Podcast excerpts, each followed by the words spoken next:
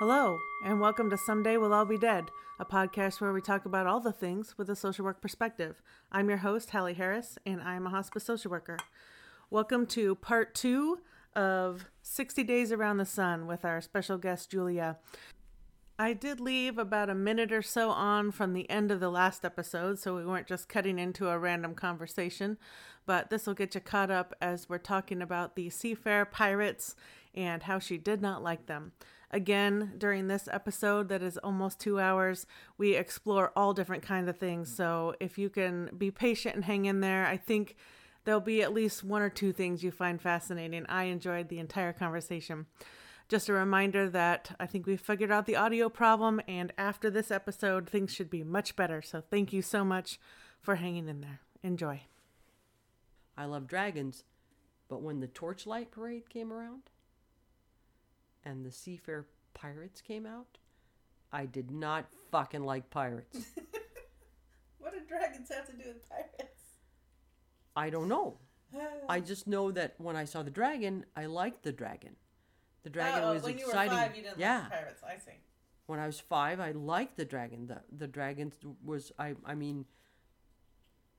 I I I know there were men under there moving the dragon all Yeah. around, but I wasn't afraid of the dragon. The dragon brought me joy. On the other hand, the Seafair parade comes along, right? Torchlight parade comes along, and here come the pirates. And my mom says, Your face did this thing like you were sucking on a lemon, where your face got all, all, you know, squished down, and you said, I don't like you. And the pirate guy, I guess, felt challenged by that, and he comes over and he starts drawing on the concrete in front of my feet, right? He's like, Oh, she's a tough one or something. I can't, obviously, I can't remember, but he had the big saber thing, you know, he's sliding it all around, and I'm going, You're bad. You're a bad person, and I don't like you. they're a little group of them were like gathered up going, Wonder what her problem is. Just like, mom's like, Julia, stop that. I have no idea. I just know I didn't like pirates. What's like the dragon. Uh, Chinese New Year's or Chinese year symbol, birth symbol? Do you know? Uh uh None. No clue. You like dragons so much and you don't know? Yeah. Oh, I'll have to look it up. Anyway, Anyway, so uh, more stories. Tell me while I'm looking this up. how did we off, off into drag? Oh, we were talking about shows that I watch. Mm-hmm. We were talking about um, that I w- I I'm not a complete stick in the mud when it comes to YouTube. I'll watch fun things. My brother introduced me to something that I can't get enough of. I can't. I've watched so many of the episodes. I can't even tell you. It's called Irish People Try. it is. It is, and it's. I'm telling you, if you have haven't seen any, you got to get on there and watch them. Last Irish people try hot salsa. Irish people try American whiskey. Irish people try. Uh, I, I, I can't I can't even remember all of them now, but they're fucking hilarious. They are hilarious. Irish people watch, you know, whatever, and they're the camera's just on these folks that are native to Ireland and they're watching this stuff or tasting this stuff. I think the hot one, the hot sauce was my favorite because it was girls against boys and the boys were just bound and determined not to drink that glass of milk. And you could see them, they were panicking. Their eyes got big as saucers. And they were looking over at the girls like, drink the fucking milk, would ya? You're uh, the year of the boar or the pig, depending on what you look at. The boar or the pig? Isn't, that's pretty similar to each other, isn't it? Well, it depends on who you ask. But, uh, sometimes it says boar, sometimes it says pig. But Does it say Uh, I'll be talkative? peace loving, trustful, honest, and I think that's supposed to be sincere. Okay. But I was hoping you were the dragon, because so I am. Oh, you're the year of the dragon. Yeah. Nice. Very nice. And, and a Leo. And a Leo. And a fe- female. Hmm. So if you believe in that kind of thing, speaking of being fiery, Oh, okay. but yes. So you get plenty of entertainment and enjoyment out of YouTube, is what you're saying. You don't need TV. and and it's it's educated me in a way that I just wouldn't have been educated before. I mean, I just wouldn't I wouldn't have listened to any of this stuff previously. What did you come up with for your aneurysm? Th- nothing. Oh, seriously, there they they admit they don't have any kind of medication to reduce it in size or anything like that. Do you Um, just have to go in and get it monitored? Like, yeah, once a year I go in and get an MRI. And they tell me it's it's the same size it was last year. I'm like, what's the thing that makes me laugh about this is the idea that potentially it's been there my whole fucking life and they had no idea. And the only reason they have an idea is because I I ended up getting an MRI one day.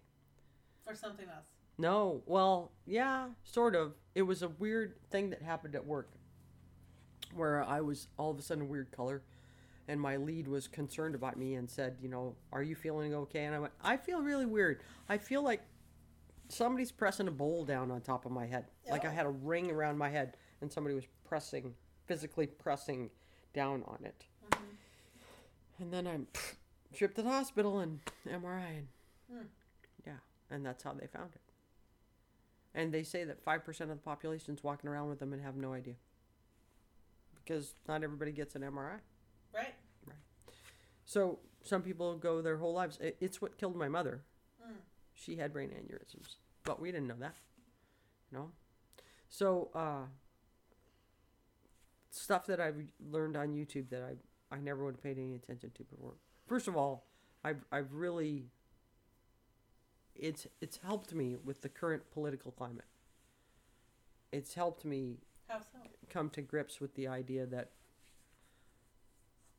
we we are fed our perspective. Yes, I would agree with that. Yeah. We are not necessarily they they the people who are delivering the messages, they have the capacity to skew the message in the direction that you want them. They Oh, want yeah. them to go. Very much.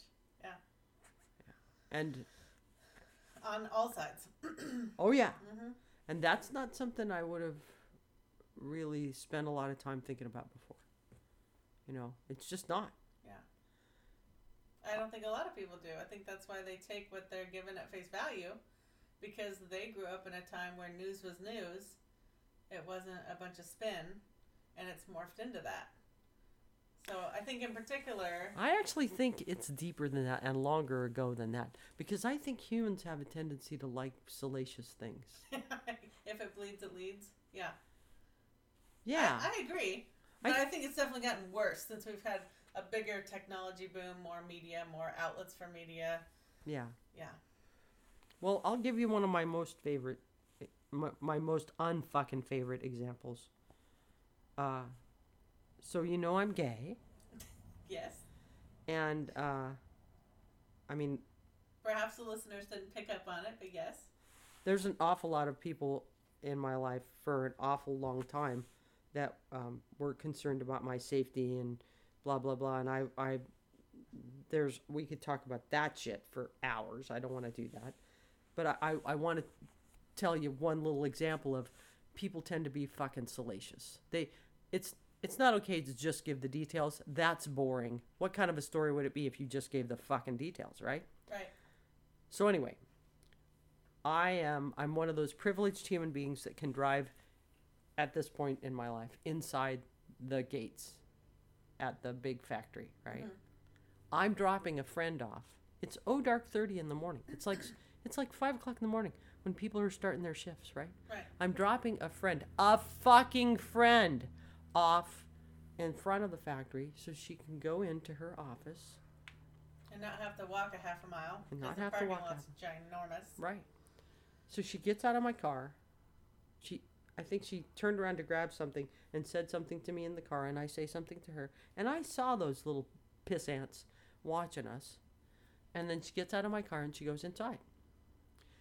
Within three hours, I'm getting phone calls from people going, uh, so is it true? Were you making out with Lori in front of the big doors today? And I went, What? Ugh. And they said, "Yeah, it's it's fucking all over the factory floor that you and Lori were making out in front of the." I, who the fuck is saying this? Well, Todd says he saw you. I'm like, fucking. Then I I one of the I. I went to the factory floor and said, "Hey, you dumbass! Don't be telling people that. Yeah. I got a girlfriend. I don't want her to hear I'm making out with Lori in front of the factory doors, especially when it's a not true story. And Todd's like, well, I didn't really see it, but Ricky thought he saw it. And uh, I'm just like, stop it. You know, you guys, fuck both of you. You know, and all you guys that would do that stuff. Because that kind of stuff is, it's so childish. It's so junior high. Why do you do that? And it's damaging because people can hear it, not know. You know Right, They exactly. believe, Exactly. That's my point point exactly. and it's total bullshit. But they like salacious shit because that's way more fun than telling the truth. The truth is boring. Just a couple of guys standing around having a cigarette. They got to start work. Oh, check it out. Lesbians making out in front of the door. Yeah, you missed it. Lesbians were making out in front of the door. No lesbians were making out in front of the door. Fucking retards. Anyway, I'm sorry. I shouldn't have said that word. That word, that's a bad word to say.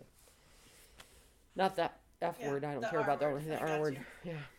Anyway, and that's not the first time that I've been I've had to deal with that. In the military one time, I was handing someone a tampon. Oh my god. It's a woman in a stall who discovers she needs a tampon. I God go and forbid. get a tampon. And she opens the door enough that I can slide a tampon in there. So like my hand is through the door Right. giving her a fucking tampon. The stupid fucking secretary walks into the bathroom and sees this happening, and the, before I know it, it's all over the place that we were having sex in the bath. I was handing her a tampon. Oh my god, what the fuck is wrong with you people? Oh, yeah, It's horrible. yeah. It's horrible, and it's partly horrible because sometimes people do do stuff like that. It's just ridiculous. I'm just like, oh my god. Like my friends that had sex in their jeep in the park in a, in a parkade in Seattle. I'm really, really, you guys couldn't wait to get home, huh?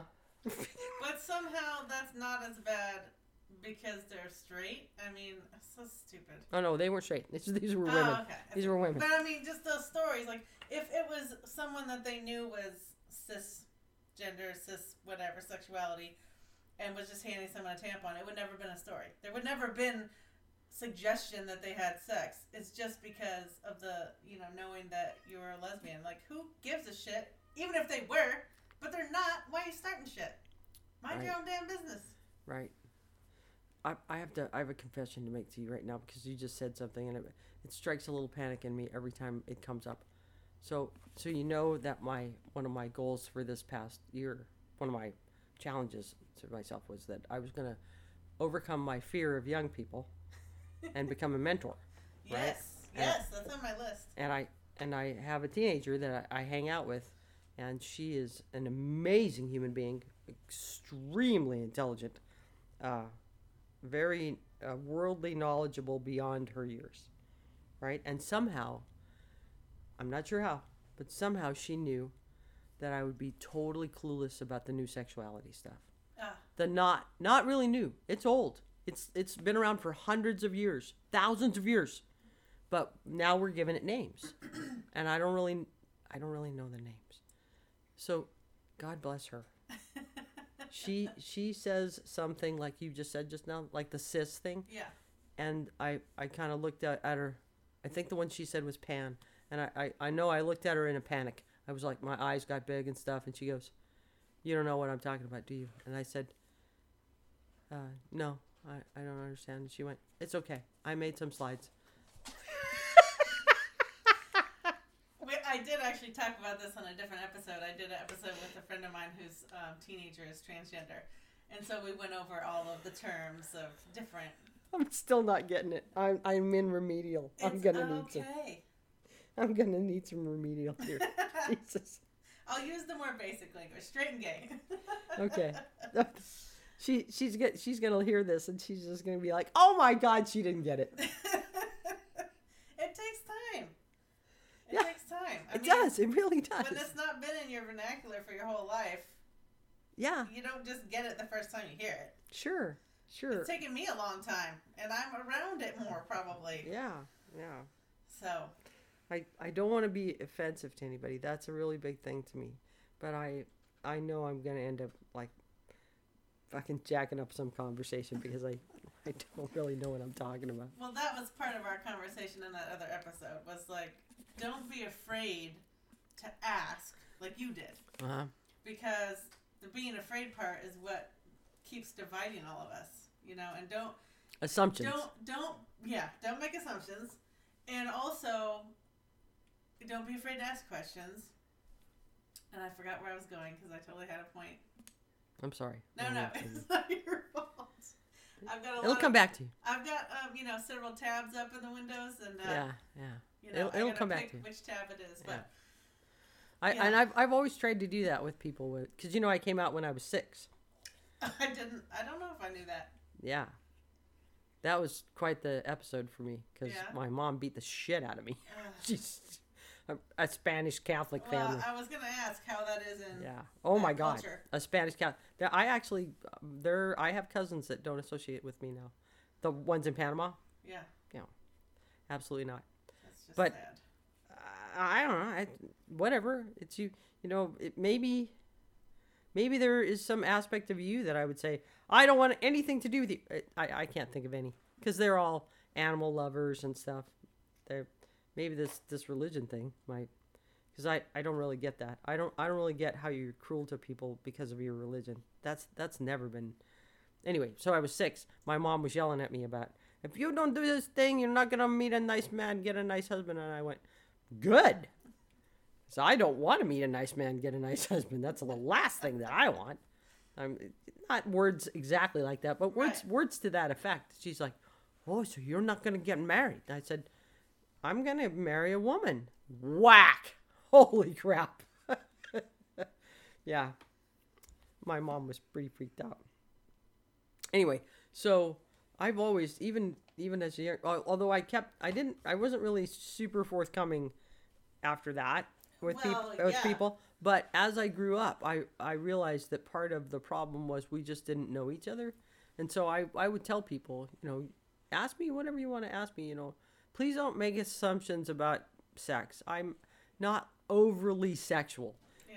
But uh you know if you if you got a question and and you would really like to know ask me I'll, I'll tell you if, Oh, if that- I can That's what, that's what I was getting at was don't assume that the person is going to be offended when you're asking. And also, when you're being asked, don't uh, jump down their throat. Let people, you know, try to get out of their ignorance. If they're asking in a place of genuine trying to be non offensive and trying to understand where you're coming from, you're just going to push people away if you immediately get defensive, if you're on the other side of whatever, no matter Yeah. what it is. yeah that's true Um, and and we really you you didn't come to the birthday party because I happened to pick a day that you would not be available. but at the birthday party, in my little speech, I specifically said one of the greatest things that happened to me this past year is, and partly was through meditation, is I became super clear why I'm here, and it is to love my friends and family. To to literally, I'm here for you. That's what I'm here for. That's my purpose. And so, uh, the this this aspect of you know t- being able to talk to people and help them th- there's only a couple times where i'll still get my skivvies in a seriously tight wad although I, I don't have to worry about it as much now but previously when my nickname was julia roberts brown because i actually kind of resembled julia roberts back Ah. then i would have fellas at work approach me about really stupid fucking shit like like the guy that says so uh uh uh so me and my wife uh we've been thinking about going down to that bar that that you know that uh you ladies like to hang out in because uh my my wife is open to the idea that uh you know maybe she would want to do that and blah blah blah and I'm I'm looking at this guy and I'm thinking this fucking guy is trying to tell me that he he wants me to have sex with his wife. That's what he's trying to do uh-huh. but he can't just come out and say it. So I, I let him talk till he's practically babbling, and I go, you know, I've seen lots of you uh, interesting couples down at the quote unquote nightclub where there's lots of women, and I always we, I just think you may want to know this. We always find that super peculiar. Now, why is the dude pretending that his wife wants to have sex with a woman? I said, because I guarantee you, if your wife wanted to have sex with a woman, I've seen your wife. She could have sex with a woman right now. Right, right now, dude. Yeah. Leave your dumb ass behind. She doesn't. Yeah. She wants you, obviously, because she's with you. Something you might want to take into consideration before you take a woman who looks like that for granted. Seriously, this Yeah, guy, fucking yeah. clueless. So that was, you know, that was one of those little things that that kind of stuff still fires me up a little bit. And, and another interesting incident that happened right about the same time, a different friend who came to me and said, uh, this friend is a Marine and he was going to a bachelor party, and he uh, um, um, he wanted to know if I wanted to go to the bachelor party, and I went, huh? Because there's gonna be strippers there. and he I I'm, I'm just gonna i'm gonna call him what he really is excuse me sergeant dumbshit did you just ask me if i want to be the only girl at a marine's bachelor party. He says well uh, you know uh, what was that kid's I, I shouldn't say his name. Lance corporal barely been on the planet thinks you're really hot. And he would he would love it if you were at his bachelor party. And i went i'm gonna be the only woman at a so fucking much worse than I marine corps bachelor party.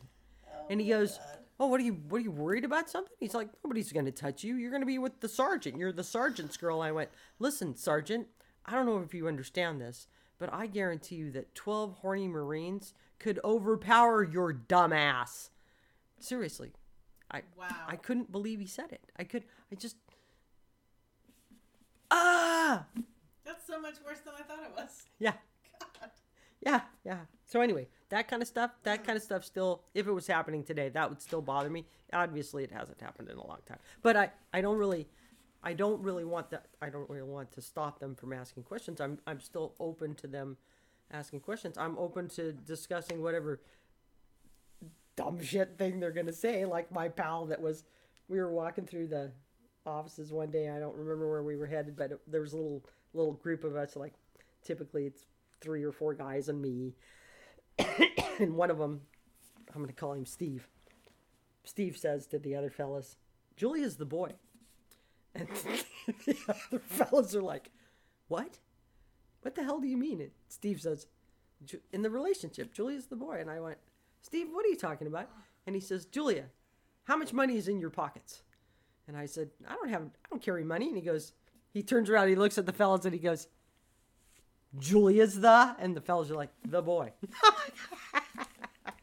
I said, because I don't carry money. They said, you got to understand. Oh my goodness. Anyway, so they say stuff like that, and I just consider it harmless stupidity or fun or whatever. But on occasion, it's been really advantageous for me to be open to questions or open to helping somebody walk through something. Like when I worked in Alaska on a framing crew, a very small framing crew. It was the there was the fella that owned the company. There were two young men, and then there was me. And the two young men were both over six foot and close to 300 pounds. They were big men. They called us two large crew plus one. they held the 16 inch on center rafters, and I was small and could get between the 16 inch on center rafters. So we worked together a lot in the snow and blah, blah, blah. We got to know each other really well. So one day, Jay says to me, Julie, you said I could ask you anything, and I want to ask you something. Frank says, Shut the fuck up, Jay. Jay goes, She says I can ask her. I'm going to ask her. And so he would ask me questions like, Is it true that our little village is someplace on the internet as a really great place for lesbians to live, and that's why there's so many lesbians here? And I said, uh, Jay, I never use the internet, so I have no idea, but I doubt seriously anybody's got like this little village marked as if you're gay, come live here. I, I doubt it. And he says, Oh, okay. Was he excited about that? Did he want? He just wanted true? to understand why so many of the women in the village uh, Oh. spurned his advances. And I didn't want to break his heart and tell him that he's a big dumb dork, and that's why they didn't want to date him. And he wasn't Oh, really a big Jay. he wasn't really a big dumb dork. He was just young and, and kind of goofy. Uh, so uh, one time though, he asked me. He said, uh, "Hey, I found out that that one girl, uh, the one that flies airplanes, um, I'm trying to make up a name right now, Lucinda. Lucinda has never been never never dated a man. And Frank's like, Shut the fuck up, Jay. Jay's like, Julia, I just don't you think that's weird? I said, I don't understand. He says, I mean, like, if you're Lucinda and you're telling people that you're a lesbian, but you've never dated a man, how do you know you're a lesbian? And I went, I stopped. do, do you see it coming? Is it coming? Do you see it coming?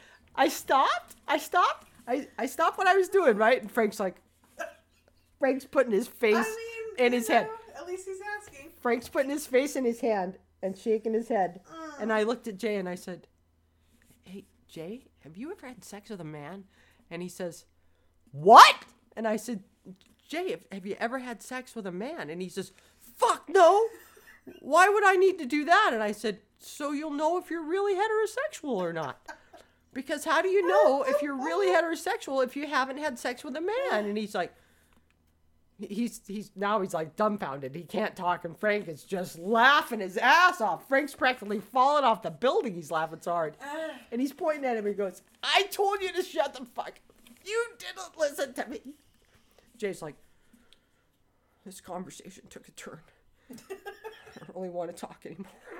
just like, I I, I kind of felt bad about. No, that's exactly the point. No, no, I, I felt bad about how bad I made him feel because it was obvious he was traumatized, right? but it was such an ignorant comment. I just felt like, okay, fuck you. I'm going to kick you right in the crotch right now. But that's exactly the point. That is exactly the point. It's not that hard to wrap your brain around. It is. I'm, if I don't agree. you can conceptualize why you like who you like. Mm. No, no, hang on. I don't agree. I ah. don't agree. It is really hard to conceptualize it. Since Jay was a little boy, it's always been boys and girls, boys and girls, boys and girls. He got to be a full grown man before the concept even hit him that it wouldn't be boys and girls.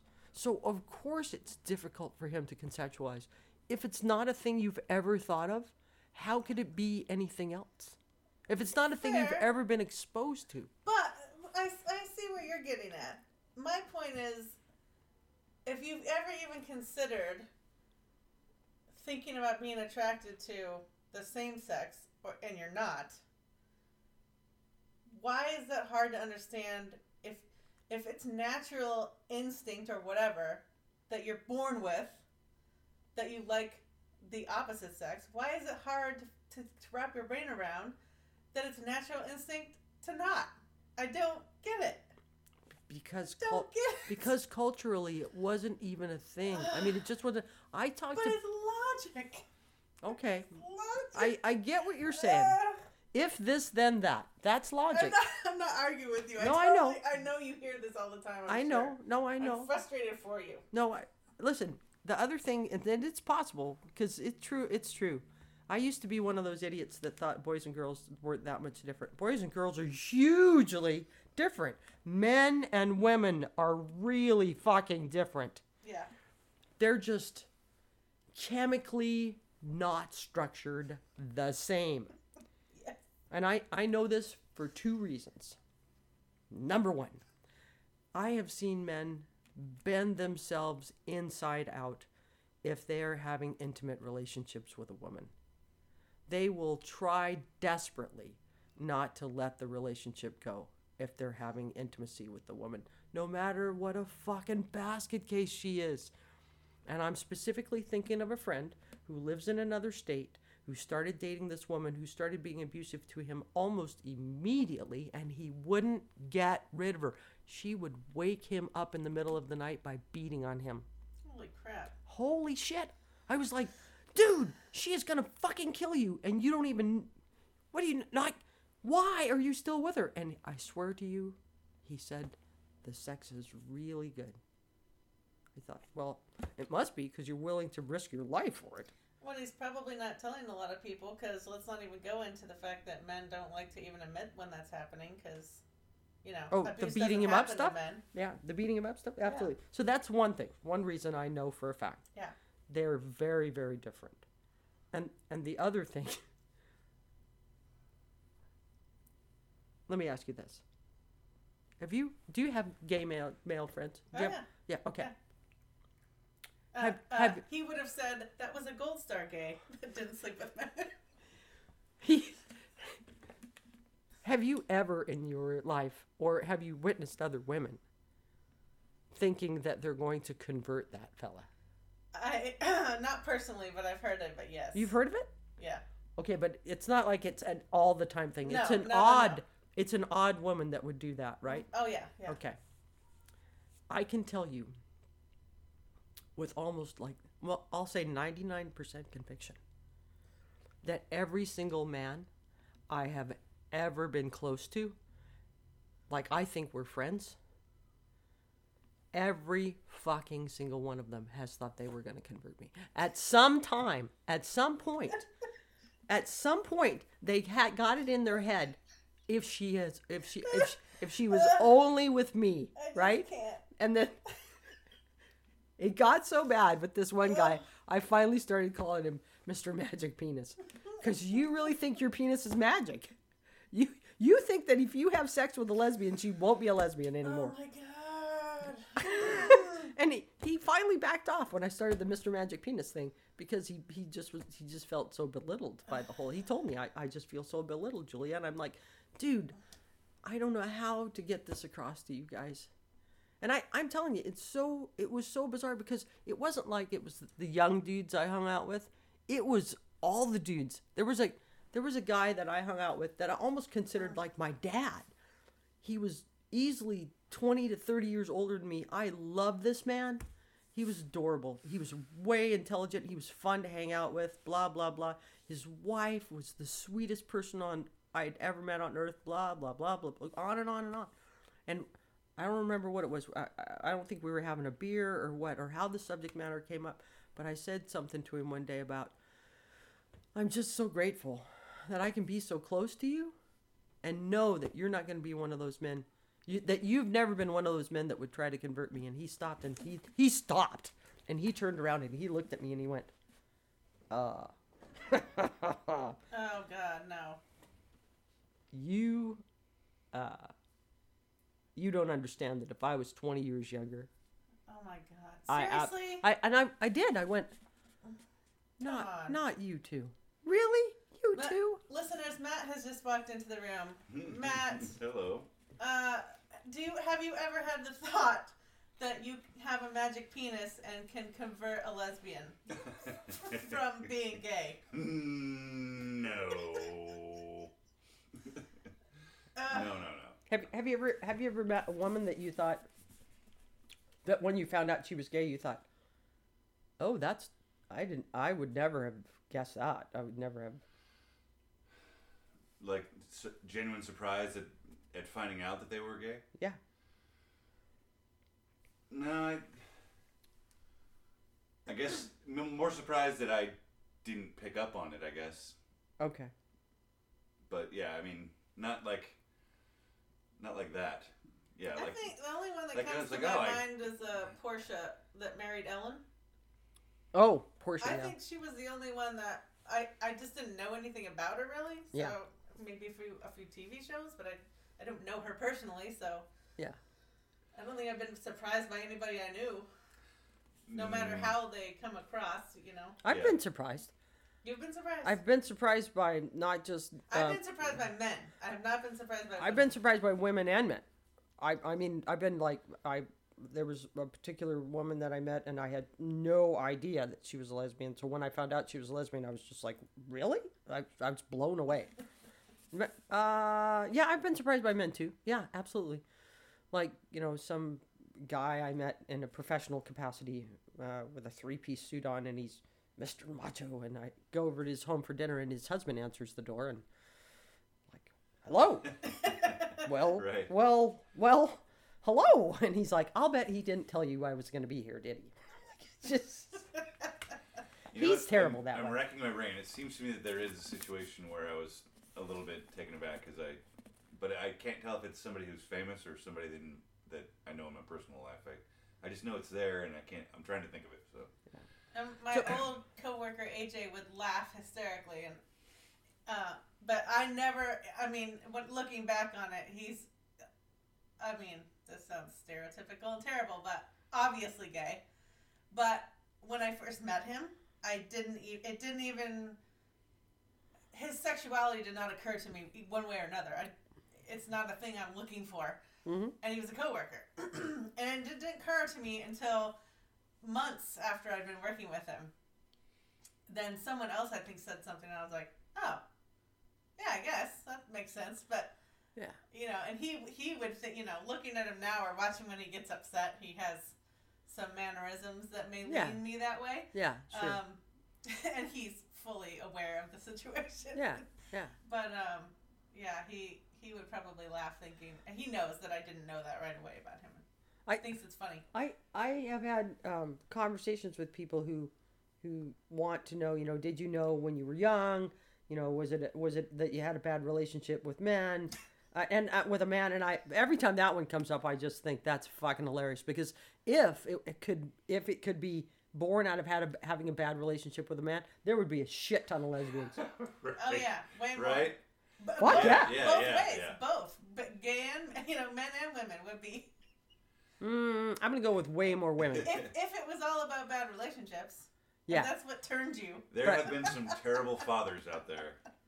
yeah, yeah. Anyway, so but um, I I will say that uh, there there in my lifetime there were there was at least a couple of times I know people were really shocked when they, when they used to call me Julia Roberts Brown. There were a couple people that were just like, no fucking way. And one time it happened and I felt terrible about it. I, I think I almost I think I might have almost put this person in the hospital. She was at the um, she was standing outside of Costco and she was uh, getting signatures for that petition that came out in the early 90s, I think it was. They were trying to get some sort of measure on the ballot for the state of Washington to keep quote unquote special rights groups from getting special rights. For special groups from getting special rights. Some there, it went something like that. I don't was remember. an anti-marriage situation? Yeah, yeah, yeah, yeah. Uh, or no, uh, uh, domestic partnership back then. They didn't even talk about marriage back Right, then. oh, right in the nineties. Dome- yeah, yeah. It was early '90s, right? Stupid. So I was walking into the store and I was dressed for work. So I had one of my little my little skirts on and I had my little pumps on, I you know. can't imagine you in a And my skirt. I know, I know. A lot of people can't. Not now, but you know, I, I that- mean, just because I always see you in jeans, you know. and and and I I at that particular time in my life, I You ever seen fellas do really goofy things like they're watching a woman and they don't realize they're about to do something super stupid because they're watching a So it would regular Do you know what a tub skid is? Okay, so at work we have these things called tub skids and you could put them to be about the size of a I don't know. Let's say they're five by five by five. So it's a cube thing. We dump stuff in. It's a metal thing. It's big. It's like three or four feet off the ground, right? It's a big thing. Okay.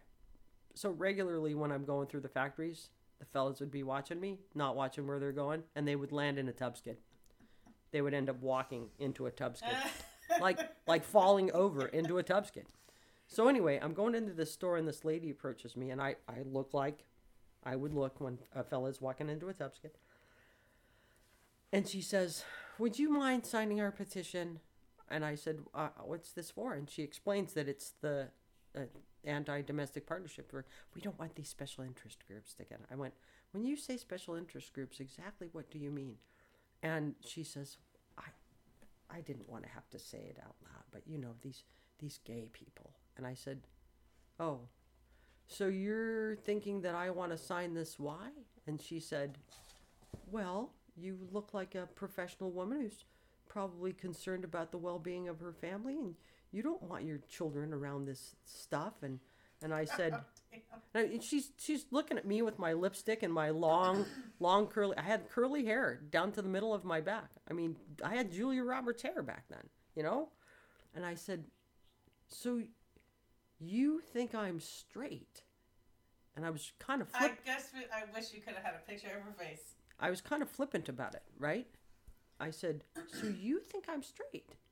And she said, "I beg your pardon." I said, "So you don't realize I'm a lesbian?" And she went her mouth dropped open.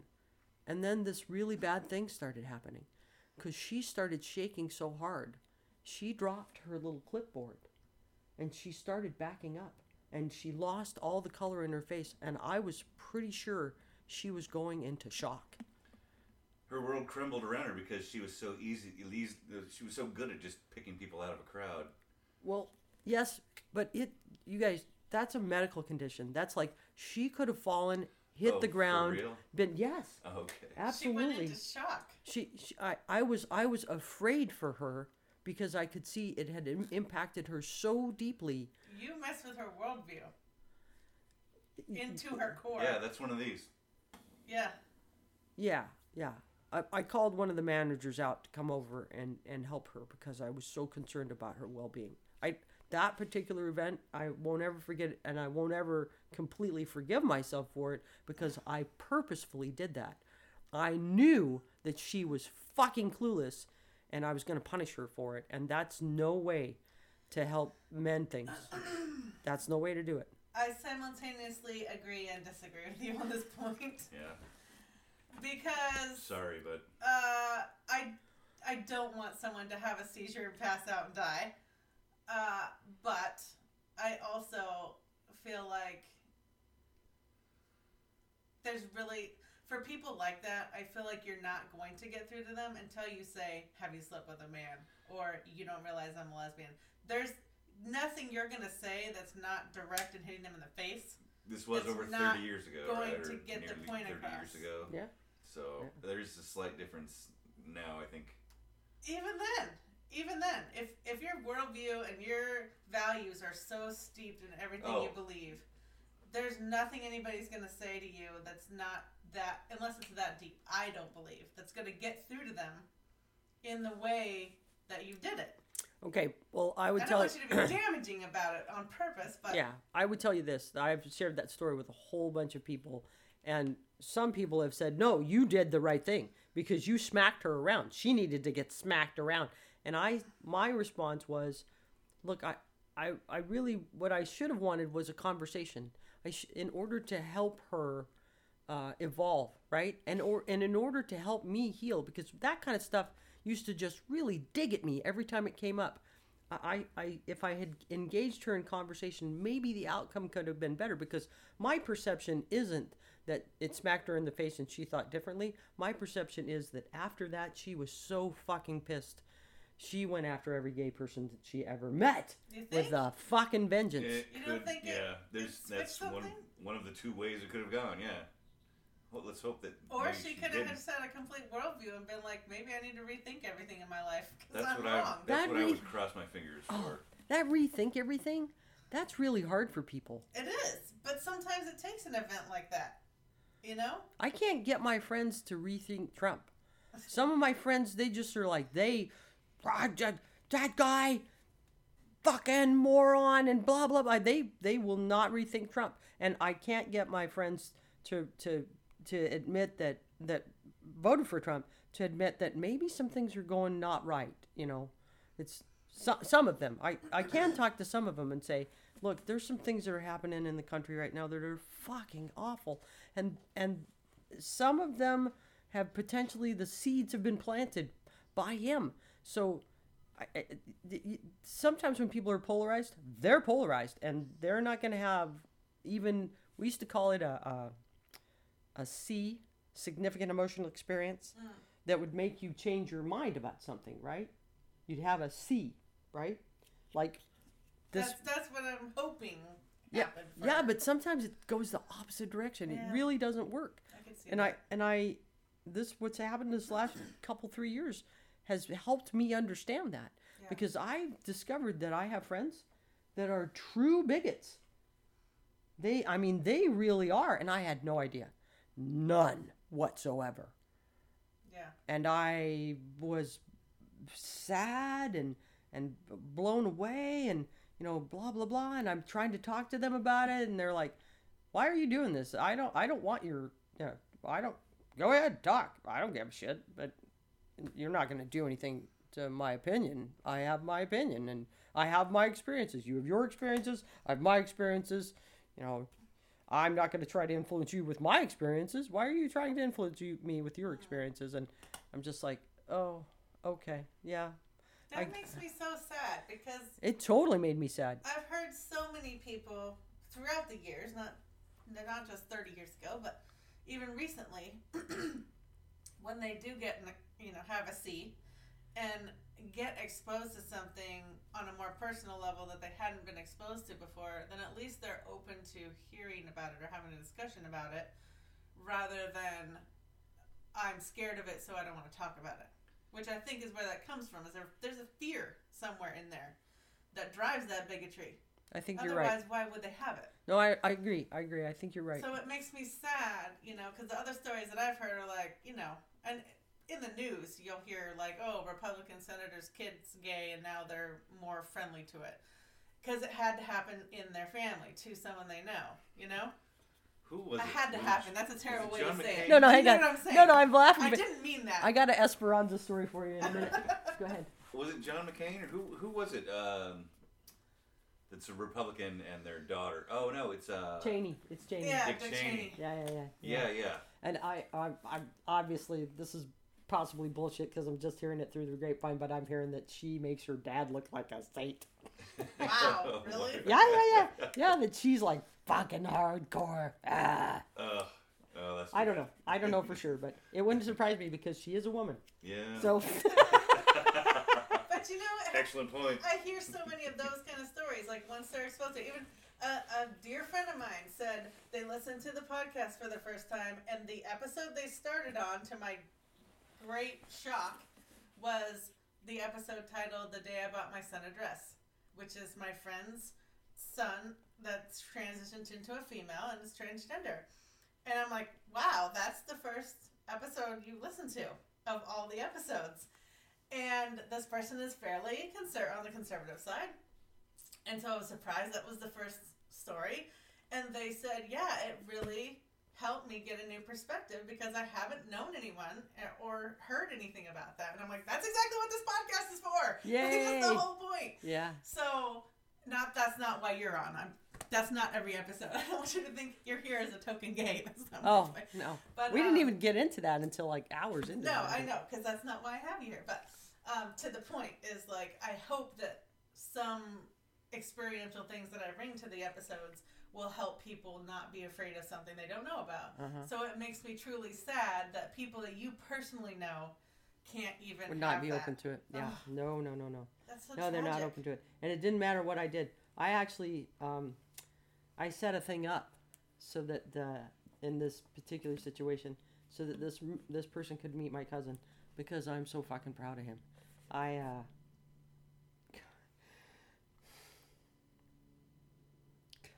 Take a moment. It's okay. I have a cousin who is a, you know, I, I was in the military, but I was in the Navy. I was never ground forces. And I have a cousin who survived multiple tours of Afghanistan and multiple tours of, uh, of Iraq. I mean, for a decade. He was gone from his wife and children the majority of the time you know he's he's gotten purple hearts multiple times. And when he came back we really didn't know if he was really going to come back. I'm so fucking proud of him. And he is one of the darkest black men you'll ever meet. So i arranged it uh, a particular event so that uh, my cousin could be present. When my friend who has told me, you know, don't talk to me about this. You're not changing my mind ever.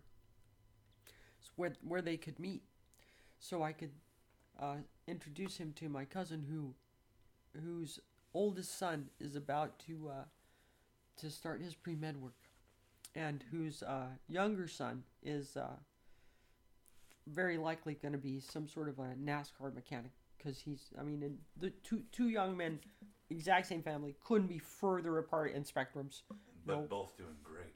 but yeah, they're and and both we fear all the time will be in some place where, let's just put it this way: the oldest young man had the opportunity to go to New York City for his um, um, um, for his residency, and everybody in the family said no.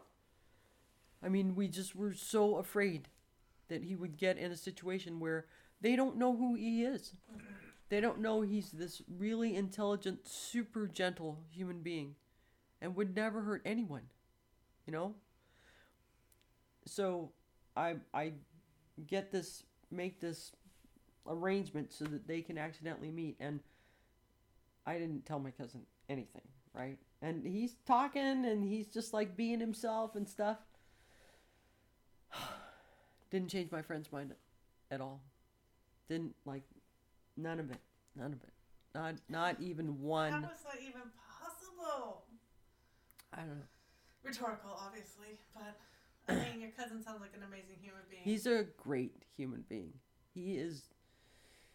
Ah, so you know, I look at him and I realize the situation that he's in because he's not safe. He's not safe here. and I've got friends that are so they're so adamant that uh, that kind of shit doesn't matter. I'm like, fuck you. I can hide being gay. I really can. I don't really typically try to anymore. You really feel like he was safer in doing tours in Afghanistan than he is No, here? right no, now? I, I don't feel like he was safe there. Not at all. But I know he's not safe here either. He, he wasn't safe there, and he's not safe here. Just because he's African American.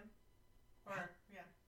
Yeah, absolutely. I, I wanted to get a T-shirt after my DNA tests, and Cindy made us take more than one because it was so weird the results of the first one. But I, I wanted to get a T-shirt that said I'm 30% African because I am. I'm 30% African. Is anybody? Is, would anybody notice that? My green eyes and my freckles, you know. And before the before the silver came in, it was all auburn, Yeah. you know, with the red highlights and, and such. I've done an episode about that. My stepsister is 50% Mexican, and she looks like Mike with green eyes and freckles, and you'd never know it.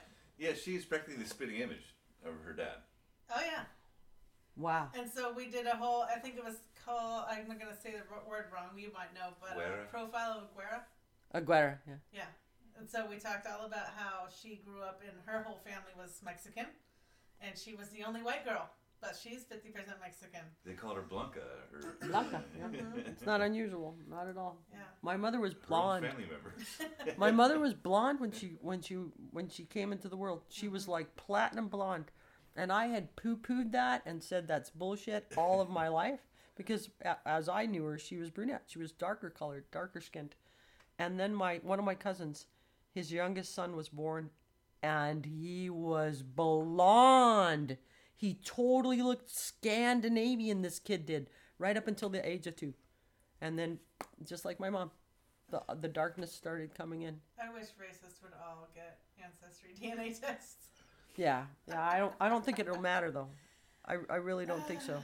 Just just like it's, and th- this is a thing that a good friend of mine said to me that kind of helped me with it. She said, you know, everybody, everybody's got something. They've all got something. She she talked about how her parents weren't at all upset about her being gay, but her sister brought home a a, a gentleman of color that she was dating, and her parents did an endo. Her parents were freaked out about it. I said, "What? Whoa, whoa, whoa, whoa! They were okay that you were gay, but they're not okay that your sister is dating not a white man." And they, she said, "Yep." I don't know. I, ne- I she said in, in a thousand years I never would have guessed that. I never would have guessed that until I saw it from them directly. I mean, I grew up in a cultural bubble here in the Pacific Northwest. I'm sure I've talked about this on the podcast before, but when I joined the army and had the realization that they were still burning crosses in 2000, I know. What the fuck over? right? Uh-huh. I was like, you gotta be shitting me. That's a thing that still happens? It's 2000. Yeah. yeah. I didn't know there were people who couldn't swim. Yeah. Same Pacific idea. I Northwest. Yeah, I it just it's amazing the things that still occur that I thought were mostly gone, and they're definitely alive and well in the Pacific Northwest as well. Yeah. I I have a friend that you still work with, Matt, that I used to work with. That's uh, a man of color, and he's from Alabama. and I said to him one day, I don't know how you can stand to be in Alabama. It's terrible. It's racist. So openly racist down there. It's worse up here than it is down He there. He said, "At least I knew where it was coming from. I could Oh. see it. You Yeah, don't know where it's coming from here." Right. And that really just struck me. That stayed with me. He told me that I don't even know, 14 years ago. Well, I actually knew. that it was up here too. I didn't want to know that it was up here, but I I'm fully aware that it's up here now, but I wasn't aware growing up. I just didn't know. Uh, I'll tell you a story, and if, if my friend that I'm talking about here's here's this story, I, I want you to know I never say your name. I never say your name. He was a military officer in the first Gulf War, and uh, he he came back, and you know he. Um, it's pretty. He he's just one of those really special human beings. He's got a great heart. He's super smart. He wants everybody to excel and do well. He comes out of Missouri, I think. His family moved here when he was fairly young but he he said life was very different there, you know. And he got here and he just thought Shangri La, fucking Shangri La here. I can do anything I want. People accept me. Blah blah blah. So he Depends goes. what, where you are. Yeah. So he goes uh, over and does a tour duty, and he comes back here, and we're working together out on the flight line. He comes in one day, and he looks like a wreck. And this is we were working second shift back then. I'm like, dude, you're fucking late again. You know how get they just they just get like torqued about that, man. Don't do, what? Hey, what's up with you? He says, I gotta sit down. He was like shaking, right? I gotta sit down, and I sat down next to him. I said, "You okay? Do you need? Do you need to go to medical?" And he goes, "No, I just need to breathe. Hang on." He's trying to get himself to relax. He had been. I don't think I should say the name of the airport, so I, I won't. He'd been over to uh, do some things to his airplane that he keeps at the local airport. And he says, You know, I've been keeping my airplane there for a really long time. It never occurred to me something like this could ever happen. There was a new kid at the gate, security kid at the gate. When he went through, he looked over at the new kid, but he didn't recognize him because he's fucking new. So he didn't, like, he's like, my mind was in a thousand places. I didn't wave at the kid. The kid was giving me some sort of look. I don't, I don't know. I didn't even really register that the kid was giving me a look. I looked at him, he looked at me. I went on to my airplane. I parked my truck. I'm over at my airplane. I don't know how long I'd been there. But I'm I'm reaching in the cab underneath the seat and then I hear it. I hear a 44 being chambered. He said, That's a very distinctive sound. And then he said, And then I felt it on the back of my neck. And a voice says, You better back up slowly. Put your hands in the air, get down on the ground, and don't move a fucking muscle. And he's like, I said, Well, what did you do? I mean, what did he said? I backed up. And as I'm backing up, I say to these guys, Whoa, whoa, whoa, fellas, fellas, this is a mistake. What, what's going on? What the fuck are you doing in this airplane? And he says, Fellas, this is my airplane. And they said, Do you have any way to prove that? And he went, What the fuck are you talking about? This is my fucking airplane. He's like, Dudes, dudes, dudes, I am a reservist officer. Reach inside the front of my left, the left side of my coat. Reach in there. I am a reservist officer. My badge is in there. So the other police officer reached inside his coat and got his badge out and called it in and found out he is indeed a reservist police officer. And he gets to get up off the ground and he's dusting himself off. And he looks and he sees the kid from the gate is standing right there watching this whole episode. And he looks over at him and he said, all the all the tumblers clicked into place. That kid did not know me. I'm a black man prowling around the airplanes. He called the police. And my friend is he's still shaking. He's not crying, but it's it's close. He said all I could think of was I'm going to fucking die on the ground here at Bumblebee Airport after all that time I spent in the Persian Gulf. Because inconceivable to this kid that a person of color could be own an airplane. I, I guess. I guess. And and and when when he's telling the story, he looked at me and he said all I could think of was why the fuck didn't you wave at that kid? And I thought, are you serious?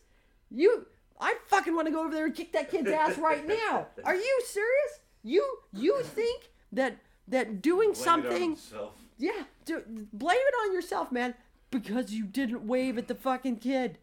I'm like, Because that's living while black. you can't do anything. right, right. And and people that don't live with that or know someone that's gone through that cannot even.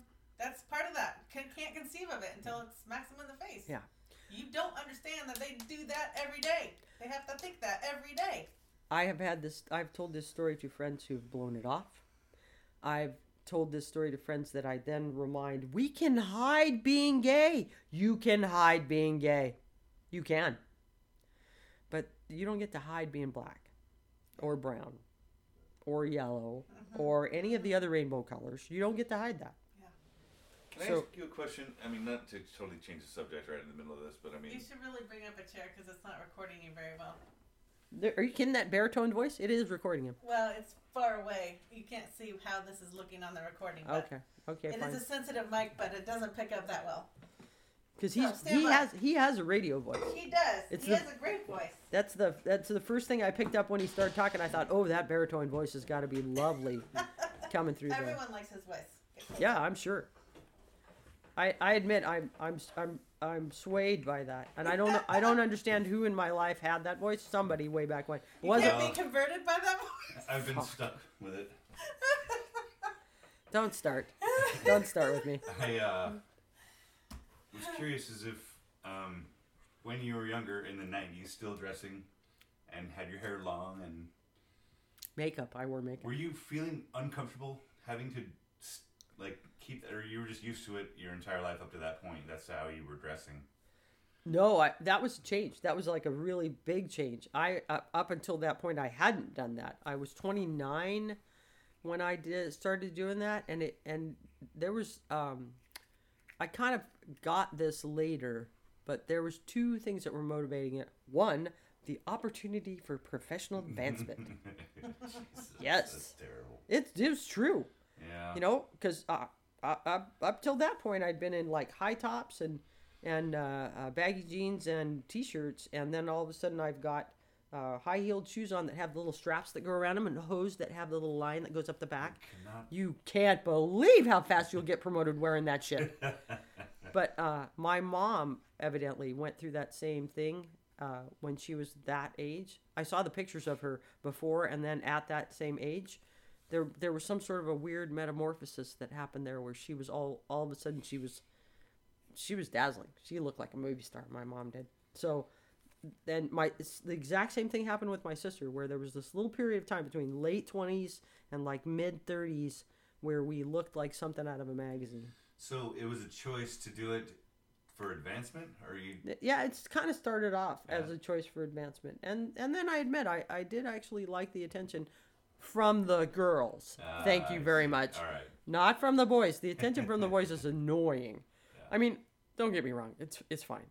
Some of my friends would say things like damn julia if i wasn't married blah blah blah. I'm just like oh thank god you're married. So but you know i did get a lot of attention from girls that i liked and that was kind of that was kind of nice Well, that's great. yeah. But it, it didn't it's not like it lasted, right? Sorry, I was I- just curious. that's all right. That's we were just talking about that. It's important to ask those questions, right? Some of my male friends have told me that many times they thought about getting married to a woman because they they wanted a family and they didn't know any other way to do that besides, you know. And some of them did get married and have children and then the children are grown and they're gone. I'm just like that seems kind of shitty. you're saying gay men. Yeah. Yeah. Yeah. To clarify. That seems kind of shitty yeah. because Yeah. Women- women take that- didn't Tell their wives. yeah, women take that shit personal. Right. How many children out there need to be adopted? Uh, You know. mm-hmm. Well, back in the day, that wasn't a thing Oh, right, either. I mean, you barely either, do yeah. that now, for Yeah. Christ's sake. Yeah, Good point. it's true. Which is, don't get me started on that whole tangent of the how ridiculous that is. But Ch- children need a home. Right. yeah, I- and guess what? It's probably a lot better home than you'll ever give them. I'm I'm hesitant to say this because we're being recorded, but I'll I I feel com I feel comfortable enough to be completely myself. We've talked long enough that fuck it, right? Might as well say it. I've never been comfortable with abortion. I don't think it's anybody else's right to make the decision. It's the woman's right to make the decision. I think that if they're going to start legislating that shit, then they need to make men that make the women pregnant responsible as well. There needs to be some recourse for them as well. Okay? So I'll just say that I've never been a really a big fan. I, I mean, obviously, it makes me sad.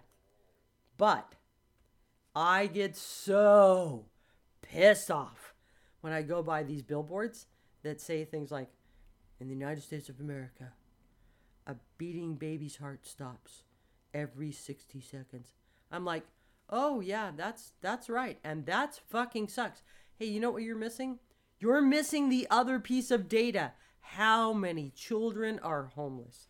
Yeah. How many children are in the system because they were born to parents who are fucking basket cases and cannot take care of themselves, let alone another human being? So don't put that statistic up there unless you're going to put right beside it how many children need homes. Right. I, I'm I'm big time into balance these And days. and the same people talking about hypocrisy. Yeah, yeah. The same people will argue against having a gay couple have a, having a kid, even though their home is just as likely to be good as another adopting family, Yeah. and give that kid a home where they're loved. But no, no, they're gay, so And they're lawmakers in their 70s taking boner pills. that's a, yeah, yes. Do you remember? Do you remember the movie? Um, it's Par- Parenthood. I think it was called Parenthood. Do you remember that movie? yes. Um, Steve Keanu, Martin. Steve Martin, Reeves, yeah. Keanu Reeves. There was a shit ton of famous One people. of his first movies, I think. Keanu yeah, Reeves. yeah. I think I think it was like his third. Yeah. Bill and Ted was his first. And Right. then, anyway, he has a line in that movie that I've never forgotten in my entire life, and I've only seen the movie once. In that movie, he says that I think he starts off by saying, um, You gotta get a license to drive a car. Yes, that's the line. That's the one. He starts off by saying, uh, I, I woke up to uh, to my old man flicking lit cigarette butts at me um, every morning. And then he said, Now I don't understand. You got to get a license to go fishing. You got to get a license to drive a car. But they'll let any, and I don't remember the term that he used, let any asshole be a be a dad, be a father. Yeah, yeah. And that, that, you gotta even gotta have a license to fish. They'll let any asshole be a father. Yeah, yeah, that that line stuck with me forever. I'm I'm never gonna forget that. It's a pretty great movie. I, I probably should watch that again. It was a good movie. Do you know what the best part of that movie was? I can't believe I didn't watch it again after I heard this. Ron Howard gave an interview one time. They talked about that movie, and they asked him, you know, what was it? What was the, what was the catalyst for that movie, or what motivated him to make that movie? And he said, "Oh, those were true stories." Oh yeah, he said all of those things had either happened to me or my friends. Oh, I'm definitely gonna have to watch that again. The especially the part with the going to get the the remember how we used to have to take your film into a place to Oh, get yeah. it Yeah, yeah. to get it developed. Format. Es- especially with the part with the mom getting the wrong film roll holy crap. Oh my god yeah that sheesh. I, yeah anyway so I'm sorry, we, I feel like we've gotten really far afield of anything that you wanted to talk about. Well, about. no, actually, because well, this is towards the end, but My we, we fault. can jump to this. No, no, no, we did that on our own. That's not your fault. Uh, I'll skip to the one of the end notes. Was we were joking when you were here last time about you not being the recruiter at work. Do you remember? Dad was saying something like people thought you were the recruiter because for some reason at work. Do you remember this conversation at all? Bringing it up to you. Are are you talking about like a lesbian recruiter or Uh-huh. something? Oh. Yeah, but that's like a standard thing. They always think that, right? Do you remember the thing when Ellen came out? Do you remember I mean, I remember when she came out, but Do you remember on the show though? The episode on the show? Uh, no, I wasn't watching Ellen regularly, but I do remember watching the show, and I remember when she came out. So Laura Dern was in the show, right? And Laura Dern uh, was Ellen's love interest, right? Yeah. and Ellen hadn't actually had an experience with a woman yet, and so Laura, Laura, she's having this uh, romantic experience with Laura, and it's like tripping her trigger, and uh, is that What's the matter? Okay, it's a rock. Oh. Anyway, um, it just was a weird sound, and so so uh, at the end of the show, I mean, at, at some point, Ellen, it becomes evident that Ellen is it it recognizes that she's actually gay. At the end of the show, like like after everything's over, they show this weird scene in a bar or something like that, like a cafe or something. Melissa Etheridge is there out of fucking nowhere, right? Melissa Etheridge is there. The three of them are sitting at a table, and Ellen, Melissa hands pushes a piece of paper towards Ellen and says, "Okay, you sign here," and Ellen signed that. And Ellen goes, "Now what?" And Melissa goes, "Well, now Laura has to sign." And she hands it to Laura, and, she says, um, "Okay, so you sign down there." And Laura goes, "Okay," and so she signs it, and she goes, "So now?" And so um, Melissa Etheridge says, Yes, congratulations. And then she hands Laura a toaster oven because the joke used to be, what what the hell? Uh, you think I recruit women and then what? Like win a toaster oven? Is that is that what it is? You know, like it's it's like it's like Avon where That's you sell great. enough and you get a pink car. That's funny. Yeah, yeah, it used to be the the big joke. Yeah. So- you reach your quota. Yeah. So so your dad is re- referring to the fact that lots of fellas at work thought that that's what happened. Thought that one woman would like, and there, I can't say It's I like don't. missionaries traveling around. Yes, yes. I, I can't say that I don't have some friends that have maybe dabbled in that, and maybe we maybe we call them the flippers, maybe, but that's really dumb. And I I'm, I'm sorry, I shouldn't say that about my friends. I love them dearly, but I would tell you that it's I find that kind of shit bizarre. Like I've had um, some women at work approach me, and very attractive women who are uh, like they're married, right? And some friend of theirs got divorced, and it was a terrible divorce, and she ends up with a, a woman. And so then this other woman that I work with, that's a friend of mine, comes to me and says, "I've known her since we were in high school. I never knew she'd had any sort of attraction to a woman." And I went, "Well, you know, maybe it's it's early, maybe it's temporary or something." And she went, "I don't know. I think she. I think I'm wondering now. What about you know?" Could I be attracted to a woman? And I went, hang on. Hang on a minute. And I said, I know exactly how to clarify this for you. And she went, You do? And I said, Yes. I have a lot of practice at this. I said, So you've been married to Rupert for how many years? She's, she tells me. I think it, at the time it was like 10 and a half years or something. I said, Do you enjoy sex with Rupert? And she went, Yes. And I went, Okay, you're not going to ever be super excited about being with a woman. she goes, What? What do you, whatever do you mean? What, I mean, why couldn't I be? And I went, It's, it's about the sex. it's really, that's what it's about. Don't, don't let anybody tell you ah. anything different because, and again, this is something from way back when Oprah had a, it was 1989, I believe. It might have been 1990. Oprah had a, a particular episode where she had a bunch of gay women on her show. And there, there was like a little panel of them, right? And she's been bringing them out one by one by one. And at the very end is a mental health professional who also happens to be gay and wants people to uh, recognize that it's it's she's like I I really don't get the mental health professionals going I really don't get what you women don't get I mean we we argue about glasses up in the cabinet or glasses down in the cabinet do you give the towel two folds or do you give the towel three folds it's really it's really not that different than what you go through and then there was a woman that was in the audience that got the microphone and said I don't glasses and all that stuff. I get that. Yeah, okay, fine. It's the same. I don't understand how you could have sex with a woman and then Oprah has her microphone and she goes, oh, "Honey, you missed the whole thing. We're trying to say it isn't about the sex." And the psychologist lady whips around in her chair and says, "Oprah, oh Oprah, honey, if you think it isn't about the sex, then we have misled you. we have misled you. And I, we, all, there was like a, that was one of those events where all the girls got together to watch it together. It's like a Super Bowl thing where it's just women in a room, like watching Oprah together, sipping beer. and Oprah like, completely what? missed the point. yeah, yeah, exactly. That's what they, they we all we we all fell out laughing. and that's what I said to my friend. I said, "Do you enjoy sex with your husband?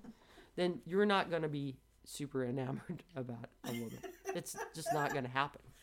I said, and, and if your friend actually did enjoy sex with her husband, then she'll leave that woman at some point. It might be fun for now, but she will eventually leave him because I mean, unless she's truly bi, I guess. There's such a thing as experimentation, and It- Trying yeah, new except for Jay. He didn't want to do that. I'll tell you about that story later. Did you That was a did you not hear that story? no, I didn't. Dang it, I'm sorry. Oh, he'll hear it. Are, are you guys getting tired? You need me to go? No. Okay. I'll have Are you you all night. Serious? I'm not even finished with my notes, and I only had half a page of notes. I just need to use the restroom. You're All not right. finished with your notes. I am gonna circle back to an hour and a half ago when we were talking about your events that we were talking about for your birthday. So we already talked about the silent retreat. Uh huh. You very briefly talked about being a mentor at school. Do you want to talk a little bit about? About the high school mentor thing? yeah. Yeah. You, you were My- terrified to start that. You were I have a friend that teaches at that school, and she had been trying to get me to do it for a while, and I kept saying, I don't know. I don't. They're frightening. They dress funny. They have tattoos. I mean, And this geez is at Louise. like an aviation school. Or? It is an aviation school. Yeah, yeah, yeah. So they're really bright kids, right?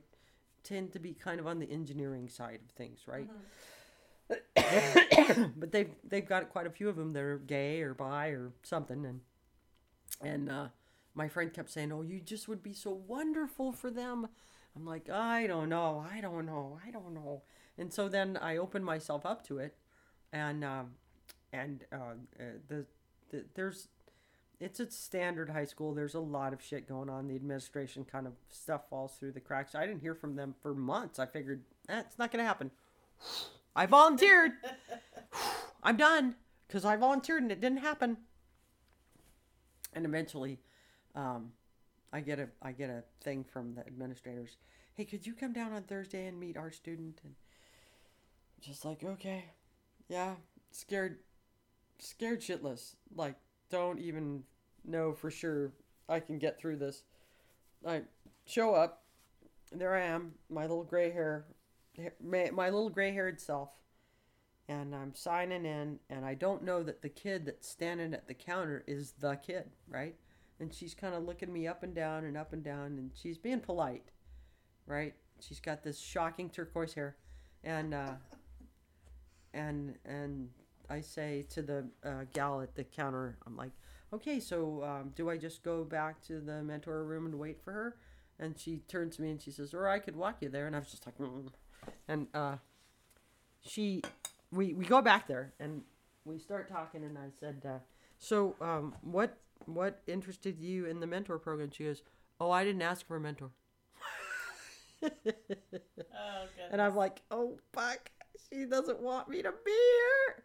So we just strike up a conversation. It it starts off pretty casual, and before I know it, we have dove in, baby.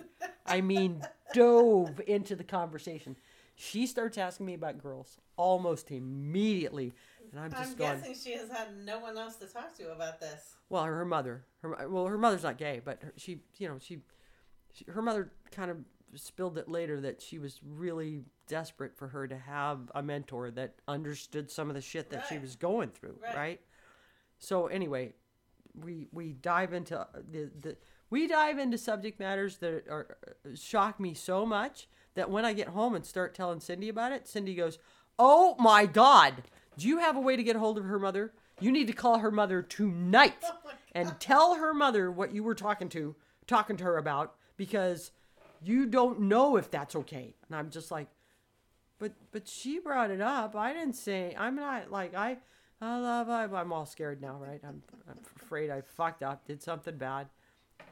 Later on, I find out that that night, she's with her mom, and she kind of got, she kind of got a little misty eyed, and she said, "Mom, I think I have my own Dumbledore." Oh.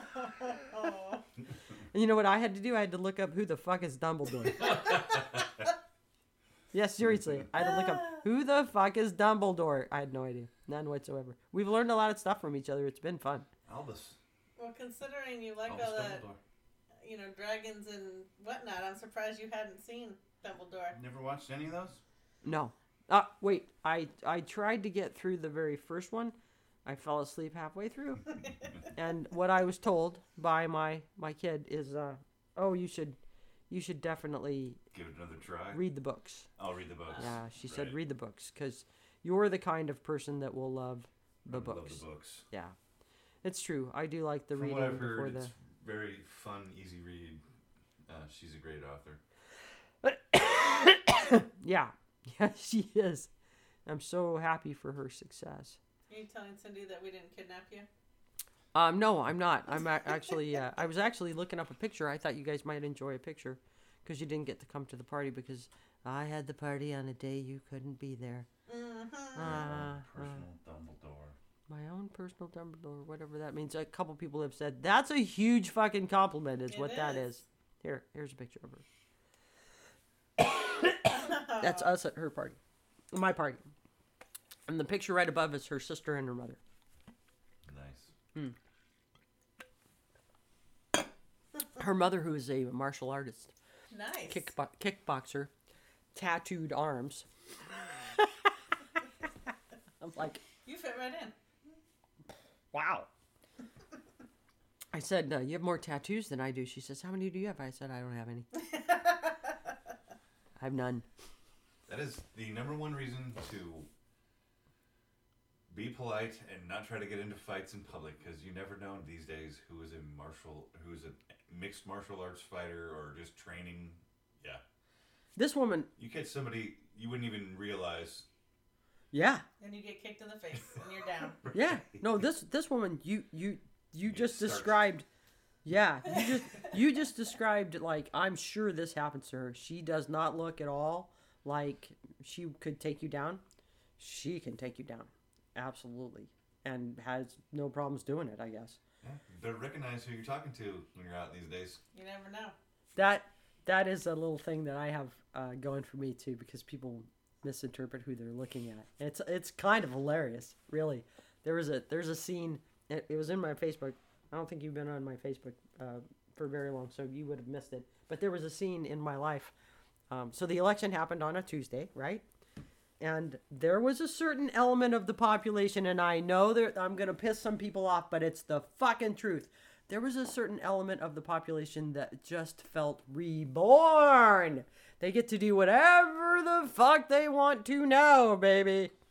And okay, whatever. I kind of felt that way when President Obama was elected. Not maybe not quite that much, but anyway, I am. It's Thursday.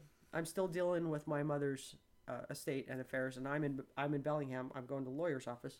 I'm not going to go to Bellingham without putting flowers on her grave. So I go to Fred Meyer, a Fred Meyer that I've been going to since I was a little kid. I think it was the very first one in this country. So I walk in, I'm, I'm getting my shit, and I'm walking back out. Or wait a minute, wait a minute. It's the other way around. I'm walking in, and these three young men are walking out. And I, you know, it's I'm getting flowers for my mother's grave. I'm not really conscious. It's the middle of an afternoon. It's like Thursday afternoon.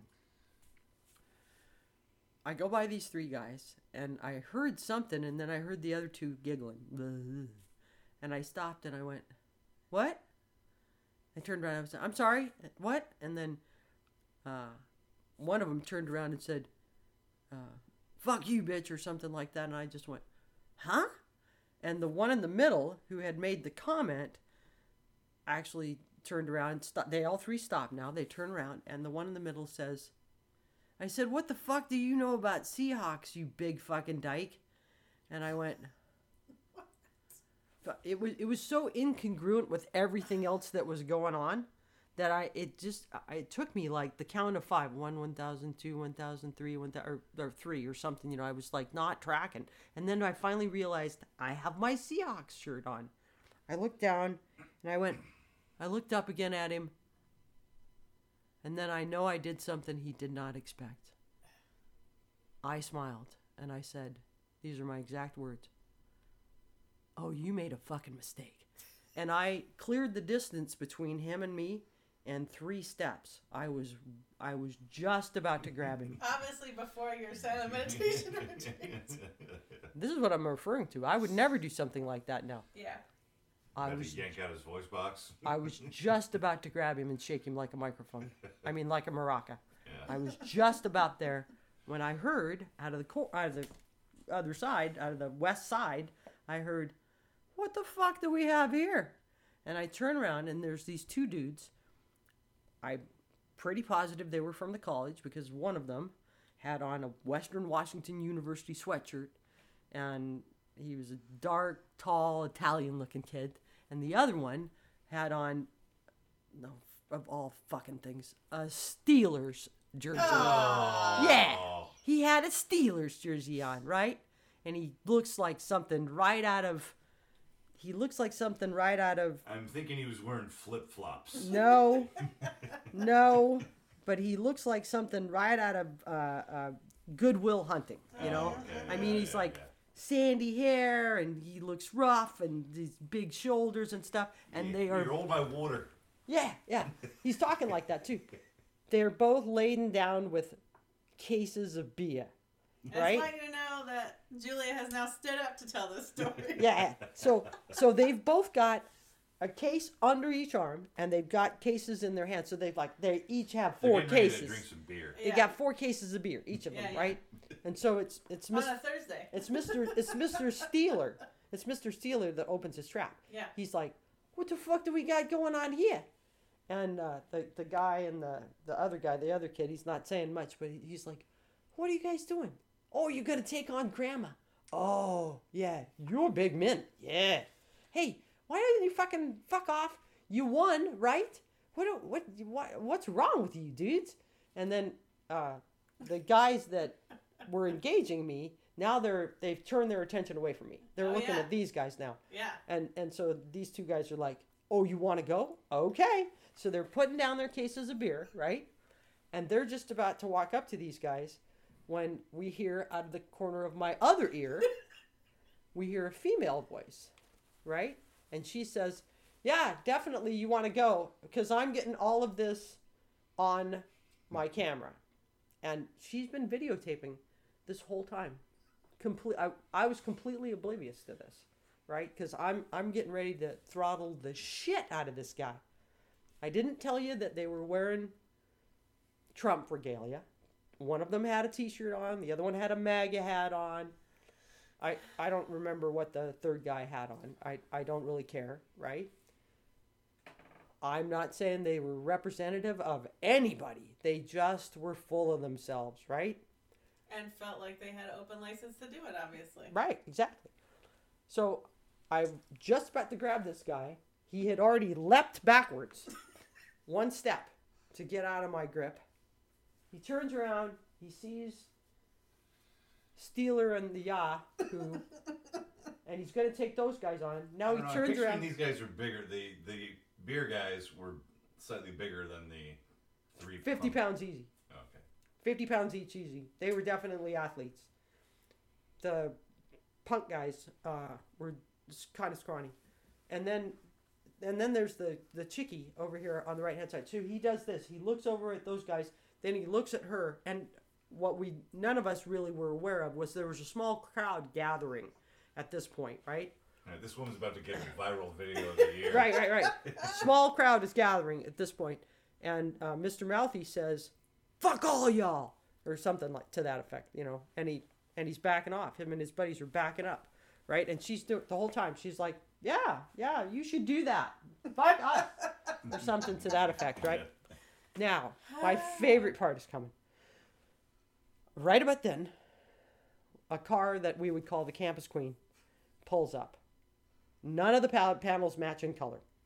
There is a coat hanger sticking in where the radio antenna should be. Yes. Yes. Yes, yes, yes. The tires don't match, Sounds right? like a gr- typical Granite Falls vehicle. Yeah, it's, but it's college. It's a college. Right. It's a college town. yeah. So he he pulls up and he's like, "Where the fuck have you guys been? I've been waiting for you." And now they're loading their beer in, and and then uh, Western Washington University sweatshirt guy turns around and looks at the the lady with the camera, and he says, "Hey, how you doing? We're we're gonna have a party. You want you want to come?" And she rolls her eyes or something to that effect, and she says, "Thanks, no thanks." And he's like, "You're quite the lioness. I would like to get to know you."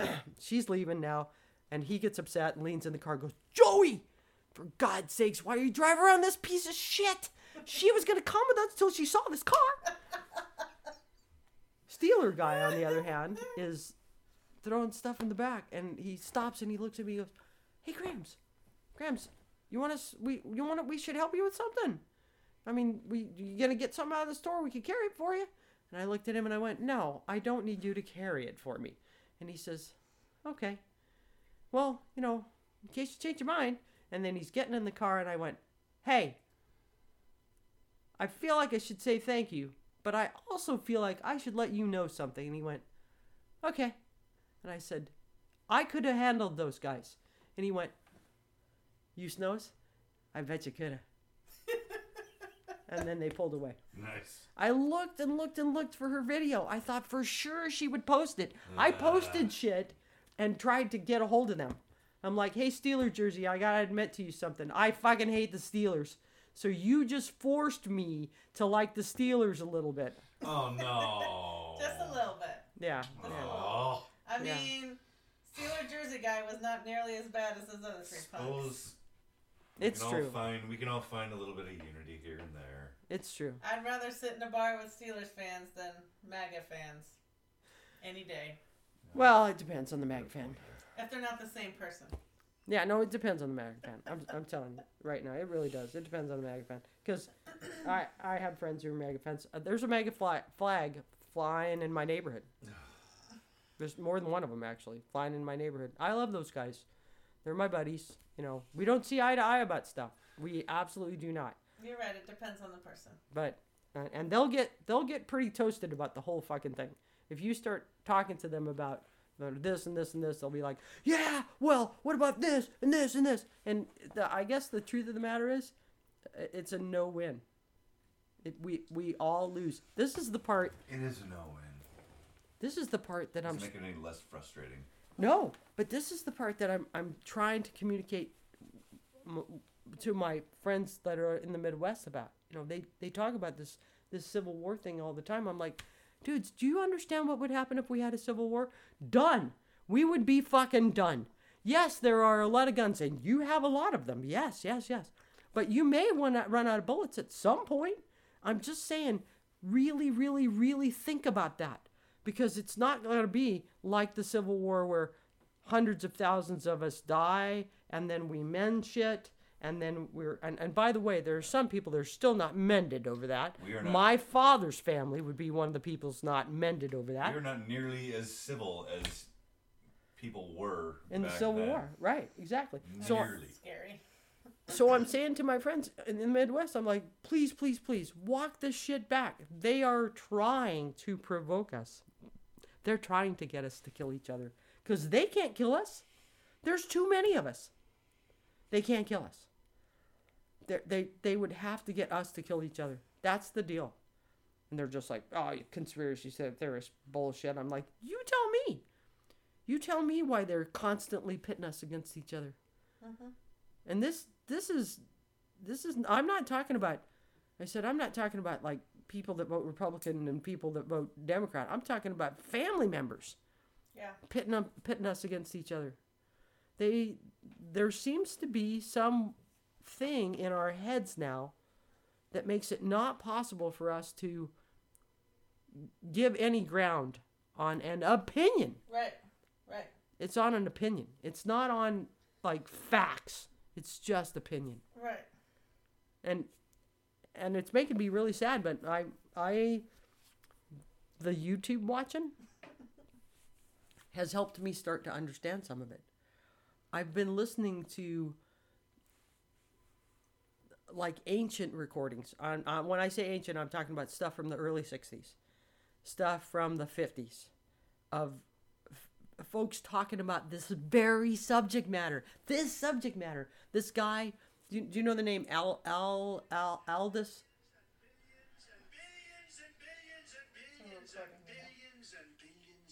what the hell is that? Anyway, His favorite new GIF. so Aldous Huxley, do you know that name? Okay. I- it sounds familiar, but I don't know. So there were these two books that came out way back New when. World? Brave New World. Good job. There were these two back books that came out way back when. There was a guy named Orwell that wrote a book called 1984, and a guy named Aldous Huxley that wrote a book called Brave New World. In Orwell's book, he predicted that we would fall under a, a authoritarian dictatorship. It was a rather pessimistic outlook. Well, I'm gonna tell you, I didn't read that until about two years ago, and it was terrifying. Okay, well, he predicted that we would fall under an authoritarian dictatorship whose whose entire platform was about punishment. Aldous Huxley predicted that we would fall under an authoritarian dictatorship that we didn't even know we were under because they controlled us by pleasure. Hmm, frog in the boiling water. Yes.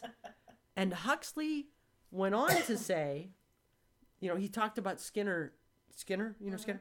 He talked about Skinner's experiments and how Skinner proved that even though the dog or the chicken or the monkey or whoever was motivated to not uh, experience pain, they were way more motivated to experience pleasure.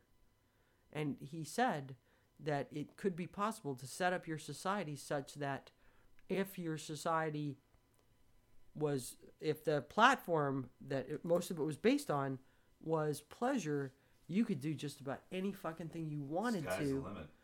and people as long as they kept getting, getting whatever it is that gave them pleasure. That pleasure dopamine kick. Is it dopamine? Or was it Yeah. endorphins? It- uh, it's it? both. It's both. Same thing. yeah yeah yeah and Yeah. and and he said he Yeah, the dings on your phone cause you to have a dopamine dopamine rush. Oh right, right, yeah. what was it I- what what are you talking about When you when you get a text and you get, you hear your little noise, whatever noise you have coming out of your phone, it's a pleasure receptor in your brain that Yeah. bullshit No, I'm not bullshitting. You look it up. I think YouTube the, that shit. the exact opposite is the alarm that you have set for the morning. Oh yeah.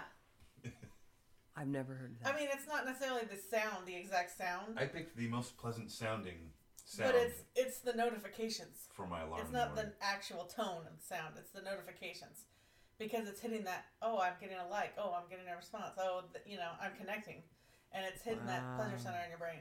Yeah, it's scary. wow You know, your Oh my phone used to God. ring every now and then on the wall Right. at home. When Oh. you weren't connected. on the wall phones. I love to talk to the kids about that. what do you mean your phone was on the wall? Like it was attached to the wall and you couldn't take it anywhere. The only way you could get it away from the wall any further was getting the extra long. Oh cord. yeah, yeah. from the kitchen to the bedroom. Yeah. So check this out.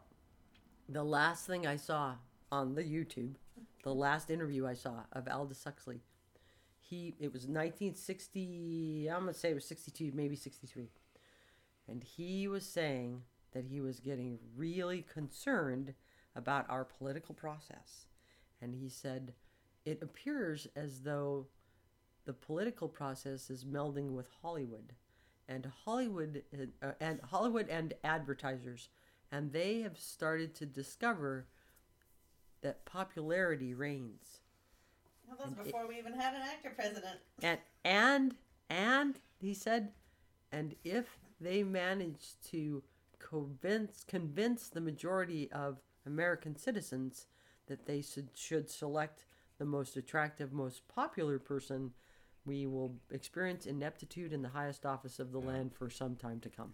Branding. Yeah, yeah, yeah. And he was saying this in the early '60s. Dude was he? The dude was.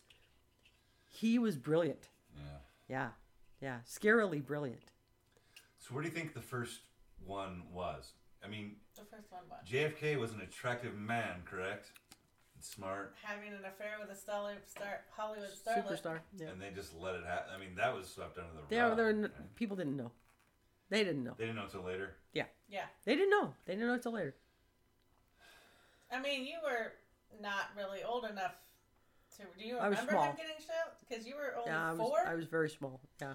But Ronald Reagan, the actor, was already the he was the governor of California long before he ever ran for president, and that was, I thought, in the late '60s or mid. I don't remember exactly. When I'm not was. sure either. I guess I have to look it up. But the popularity thing became uh, actors yeah. becoming politicians. hmm And we were kind of we were kind of juiced up for it because of our relationship with Hollywood to begin with, and all those You already know him. You already like him. uh, all Right. those movies and so on and so forth. You know, we we I have a lot of friends that get really worked up about anybody from Hollywood getting involved in anything. You know, and I I'm like, so you don't you don't like that? Who gives a shit what Robert Redford says about the environment? Ah, I'm like, okay. How about um, Yeah, just shut your mouth and act. You know, Yeah, yeah, in yeah, yeah, yeah. Opinion. yeah? How about the fact that he has money and therefore he has influence and that maybe he could make a difference? How about that? That Glenn Close used her entire lifetime achievement award speech. Was that Glenn Close or Meryl Streep? Was it Meryl Streep? I feel like it was Meryl Oh, was it Meryl? Okay. Yeah, sorry, got that wrong. But yeah, They're the same person. she used the entire speech to uh, let everybody know how she felt about what's going on with our country. Oh, yeah, yeah, yeah. yeah. Yeah. And you know, maybe they, but, but you guys don't remember because you're young that there was this guy, and his name uh, was, uh, hey, and his name was, um, or he's still alive? No, he's not alive anymore. And why the hell can't I remember his name right now? Jesus, his, the Godfather, uh. Marlon Brando. Marlon Brando, thank you. When he got his Oscar for The Godfather, he didn't show up. Do you know who did show up? A representative of the Native Americans Native of the Americans. United Yes. States Yes. of America. I did watch and she gave an impa- I I saw that as a kid. Yeah. She gave an impassioned speech about their condition and what they were going through and so on and so forth and and he didn't say anything. He didn't even show. He sent her instead. Mm-hmm. So it's not like this is new. This is not new. This has always been going on. But Well- people really think stuff is new, and it just Yeah. makes me laugh now. Yeah, people. YouTube did this People to don't think that actor, actors should have an opinion, or voice their opinion for that matter, Yeah. Well, good or bad. yeah. But except you, you can occasionally, uh, you can occasionally nail them with something though. What's what's the name of the kid uh, that used to be married to Demi Moore, and uh, Ashton Ashton Kutcher. Kutcher. that guy? Do you know what his thing is? No. I mean, he does a lot of really cool work with uh, entrepreneurs and stuff. He'll he'll seed money a lot of entrepreneurs, but internationally, he's famous for something else. I'm terrified to know this. Yeah. Is it terrible? He is he is a champion. He is a a a a knight in shining armor. He goes the world round, trying to stamp out um, child abductions, child Oh, child, child sex ring, yeah, ch- child sex rings. Yeah. Oh, that's a good thing. I thought you were going to say something bad like the Epstein thing. No, he is the, The, opposite. opposite. of that. I He almost kind of wish because I'm not a huge Ashton Kutcher fan. I wish He's it was something. he's bad. been he's been to he's spoken in Congress several times about this subject matter. The the people, law enforcement people around the globe, call him and contact him because he has he actually has the resources. He actually has people who work for him on this subject matter, tracking down these Well, right on. I'm proud of Ashton Kutcher then. I guess. yeah, yeah, and, uh, and I've had a lot of friends say, people like that should keep their mouth shut. I'm like, really? About child sex rings? Much as I love to hate him, that's a pretty great cause. Yeah, it's it's hard to say no to that, right? I'm, I'm I haven't always been a fan of all of the actors and all of their causes, but I've got to say that sometimes when they have money and the cause is that good, more power to them. Let them go. Let let them do it. Not that they're going to make any headway, but at least they're trying to do something. And that's a show that I watch, by the way. His show. I watch his show every every time they have a new season. I'm glued to the television and I'm watching the whole thing front to back. Do you know the show I'm talking about? The one who's on a ranch? Are you talking about Ashton Kutcher? I know this, what it is. I haven't seen it. I've heard it was good. It's really fun. It's I fun. feel like this is on Netflix. It's or And I was told that I should check it out, and I was like, all right, I will. And I completely forgot about it. Yeah. I know if you don't like whoever it is, it's hard for you to. No, no, no. I can watch him acting. It's just when I don't know what it is about him. It just, That 70s show. Probably. I think that's probably what it is. He played a complete moron, and he did a great job of playing a moron. So I guess you got to be a pretty good actor to let people think you're actually a I moron. I thought it was the underwear modeling thing that would you wouldn't get over. no, no, that doesn't bother me one bit. I just uh, never really kind of liked him, yeah. and uh, I actually have had some male friends tell me that kind of stuff where they were like they ha- disrespected a different guy because they felt like he let him. I'm not- not making this up. This one of my very best friends who I love dearly. He we had uh, like a, a conversation that made me not talk to him for two years because I finally asked him. I said, "What is your deal with gay men? You don't give a shit about gay women. Why do you care uh, if a guy's gay?" He's like, "I have no respect for a man that will let himself be treated like a woman." I just went, "What did you just say? Holy fuck! What did you just say?" And he went, "Why are you so angry?" And I said, "Dude." Get the fuck away from me! I don't want to talk to you for a while. And I didn't talk to him for one, two two, and three right there. I didn't talk to him for two years. I didn't. I just was like, and when when we hooked up again and started talking again, I said, "Do you have any idea how terrible it was what you said?" And he went, "Well, I know you were really pissed." He said, I, I, I guess it was probably bad, but I don't completely understand it. And if you could help me. And I, I, I was like, Yeah, I can help you. Listen to what you said. You said you don't have any respect for a man that lets himself be treated like a woman. You said that women allow themselves to be treated so fucking poorly. You disrespect men who allow themselves to be treated like a woman. First of all, even succinctly, even shorter than that, he disres- he disrespects women. Period. Period. Yes, that's what we got to eventually. eventually, we got to that. And he, he went, Do I really? I went, Dude, that that came out of your are your mouth. words." Those are your words. It came out of your mouth. I don't think it was a Freudian slip. I think it was dead on the money. So we we had a lot of conversation around that. He's doing he's he's one of the guys that could have a SEE and actually get something out of it. That's Yeah. good. That's a good thing. A significant emotional experience, you know, because I had never been angry with him like that before, and I think he missed me. Good. He was one of those dudes that would say stuff like, "This was when I was in skirts and heels." He would say, "Julia's more more one of the dudes than one of the guys than most of the guys I know." So I. ah, ah, I don't, I don't, I, I'm not sure what he meant by that, but it was funny. Anyway, so where were we? What were we talking about? And I went like way far We afield. were finishing uh, the, the three events you said were coming up, and the last one was riding a bike to work. I'm not riding my bike to work. You know why? No. I like being married. And I'm gonna get divorced if I ride my bike to work. I she just endoed. In fact, Wayne did too. Wayne went spectacularly Head over heels, right over the front. he no, he just was like, Mom, why would you do that? There there are crazy people out there, Mom. They they oh, won't Oh. see you. Oh, I see. They won't see you, they'll hit you. They're they're like he's like I, I they don't see a me. to be clear. Yeah, Yeah. they don't see me on a motorcycle, and I'm on a motorcycle. Yeah, people are texting and driving. Yeah, yeah. It takes nothing to kill someone on a bike. They'll hear a thud and not Either even look bike. in the mirror and just keep going. Yeah, I was very sad because I'd already calculated how much money I was going to save. it's true. I was super jazzed about that. It was all about the money for me. Well, two out of three is not If bad. you can find a really super safe route, but I don't even know. There's a bicycle path underneath the trestle. The other thing that was motivating me is they're going to toll the trestle. They're going to do it.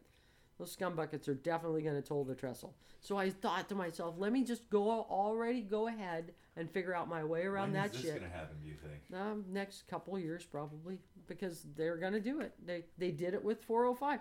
We're just gonna do it for a year. Oh, we got Maybe six they'll make it million wide enough dollars.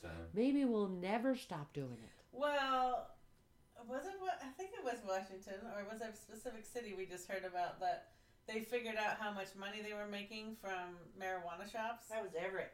And then, yeah, and so Everett said, "Oh, I guess we do want to grant some more businesses because they had a very limited uh, opportunity Licensing for op- yeah. businesses, and now they're like, oh, we're getting all this revenue. I guess marijuana isn't so bad. Yeah. So now it's going to be like barista stands, probably. They're going to be everywhere because they figured out how much money they can make. Barista stands. Wait a minute. There, there was a sign out of a barista stand that said Everett cares more about uh, bikinis than it does about homelessness and drug use. Oh Wee. yeah. Ouch. That's awesome. The truth hurts. Yeah. That's awesome. That's For, a for those of you that don't live in Everett, that's um, a throat punch. Yeah. Everett has a bunch of uh, bikini stands for coffee, and the city got up in arms because because there was some nefarious things going on, but not all of them were doing that. But there was some kind of more than just being in a bikini happening, Well, there was a lawsuit. and so they tried to shut everybody down, and so that's where that sign came Bikini from. barista. Yeah. But that's Yeah. what that sign just came up. I just saw it last week. And That's really cool. Yeah. Ouch. While while homelessness and needles are piling up everywhere, they're more concerned with uh, stopping the bikini wearing uh, baristas. I mean, I don't necessarily agree with that. I know that I've been to events where they are actually trying to do things about those other things too. But our bar- bikini baristas really are top priority at this point no. No, I don't even know. I don't even understand why they, they got into that exactly. because they were doing other. no, I mean, I don't. They were making tips. Yeah, yeah. Yeah. No, no, I. There was a there was kind of an incident in my life around that subject matter. It didn't really involve me, but I was witness to it. Mm. I was driving with a friend. We were commuting together to work. Hey, you want a coffee? and uh, we went by one of those little stands, and the gal, the little gal in there who looked like seventeen or eighteen years old, I don't know. She, she was being not fondled exactly, but there was some old fucking fart that was had you know had her by the arm and chatting her up, and my friend was just like, "Ah." and let me explain something. This woman, she's a knockout. She's just drop dead gorgeous. And every time we go through a gate together, it takes an extra five minutes because the gate guard wants to chat her up. And I, I keep wanting to grab her hand and flip up the ring. Hey, check this out. See, do you know how much that diamond costs? That's ten thousand bucks, pal. Move on. Anyway, so the deal is that she's the daughter of a longshoreman. So she has no problems unleashing. So we pull over because she sees it, and I say it like full. So we pull over. Hell no! It was. She jumps out of the car. She runs over there. She grabs this old geezer by his wrist and like yanks it off of her arm and says, "Get away from her, you lecherous old fucker!" It's just like, oh, here we go.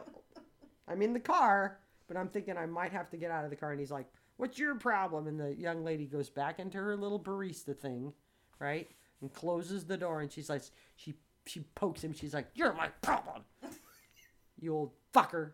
I bet I'll bet money you have daughters that are younger than she is, or that that are older than she is, or something like that. I don't remember what it was. I'm just like, will you please get back in the car? Can we go home now? Traffic's getting really bad. Anyway, I'm sure he was bruised. I hope he was bruised. Oh, you So- guys were running in the car together, so you must have been making out. Uh-huh. The throwback. You'll hear that later. Oh, people goodness. people like to be salacious. That's that's our that's our key for that. They like they like to make shit up even when it's not happening because it's certainly better than their life. Of. Gossip is a uh, favorite pastime of just about anybody, anywhere, right? I mean, It's a currency. yeah, it is. Is it really? I, I mean, YouTube. Right. I got some, Facebook, I got something Twitter. I want to hear. You got something that I can that I want to hear? You know? Oh, oh, that kind of stuff. Gossip. Yeah. Gossip, gossip, gossip. Do you have any uh, thoughts you want to share? I know we talked. We've talked a little bit about your time in the Navy, but uh, anything in particular that you uh, want to have out into the world that people should know about, or fun stories? A thousand fun stories about the Navy. Not so fun stories as well. Maybe About we the should do a different episode about the Navy. Yeah, seriously, that's a that's a whole four hours right there. Well, we're holy shit. We are at three hours and forty-two minutes right now, so perhaps we'll wrap up this session and have you back. I am absolutely sure people will want to listen to you more. Do you have uh, pearls of wisdom that you'd like to leave or final thoughts? Really? Yeah, You say do- whatever you want. You do that kind of stuff? hmm That's really funny. See, this is the Robin Williams moment. Say something funny. No, no, no. Just final thoughts on what we've been talking about. I don't expect you to come up with something new right now. Okay. Well, I, I would say We've talked that. a lot about a lot of things. Yeah, yeah. I, I would say uh, if I was somebody listening to this, the message I would want to get out of it is, you know, we're not that different from each other. Amen. We we really do all have like similar motivations and you know it our the majority of us anyway our lives are not about how much money I can make and whether or not I'm driving a brand new car and, and that my kid got into Yale or whatever or it's I just find that humans if they really think about it what they're truly seeking is uh, peace and happiness. That's what they're truly seeking, and and I hope that we can all figure out a way to cut each other a break, because we've been sold a bill of goods about how we get peace and happiness, and our bill of goods involves us thinking that the only way we get peace and happiness is if the other guy uh, ends up getting squashed, you know, and, and that's just not true. There's a a new guy, not new, he's not new, he's been around a long time, but a, a guy I'm recently listening to on the YouTube, whose name is David Goggin, and he went through fucking hell in his life. And he would tell you that the greatest achievement that he ever had was being able to beat himself, being able to overcome his own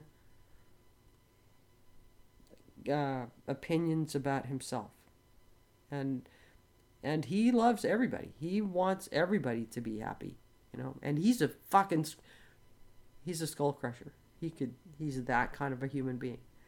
But in his heart, he just wants people to be happy and peaceful and and so that's if I if I was going to say anything and never get to talk to you guys again, I would tell you that please like each other and cut each other a break. You have no idea who you're dealing with, who you're talking to. You have no idea what they've been through in their life. They have no idea what you've been through in your life. So maybe you could be gentler on each other and the world wouldn't be such a fucked up piece of shit. And I'm not I'm not saying it's a fucked up piece of shit now like it hasn't been before. I'm telling you this is cyclical. It's always been like this. But um but just cut each other a break. And I hope I get to talk to you again. Man, my Navy stories are they're gonna be amazing. I'm telling you. Well, I would absolutely love to have you back on. So thank you so so much for spending so many hours with me. Don't move the chair, by the way. Ben's underneath you. Okay. Uh, yeah, I just really appreciate your perspective and your views on things and your life lessons and just you as a human being. So thank you. Thank you so much for having me. Thank you both for letting me join you. Okay, everyone, if you've hung on this long, it means you are just as big a fan of Julia as I am.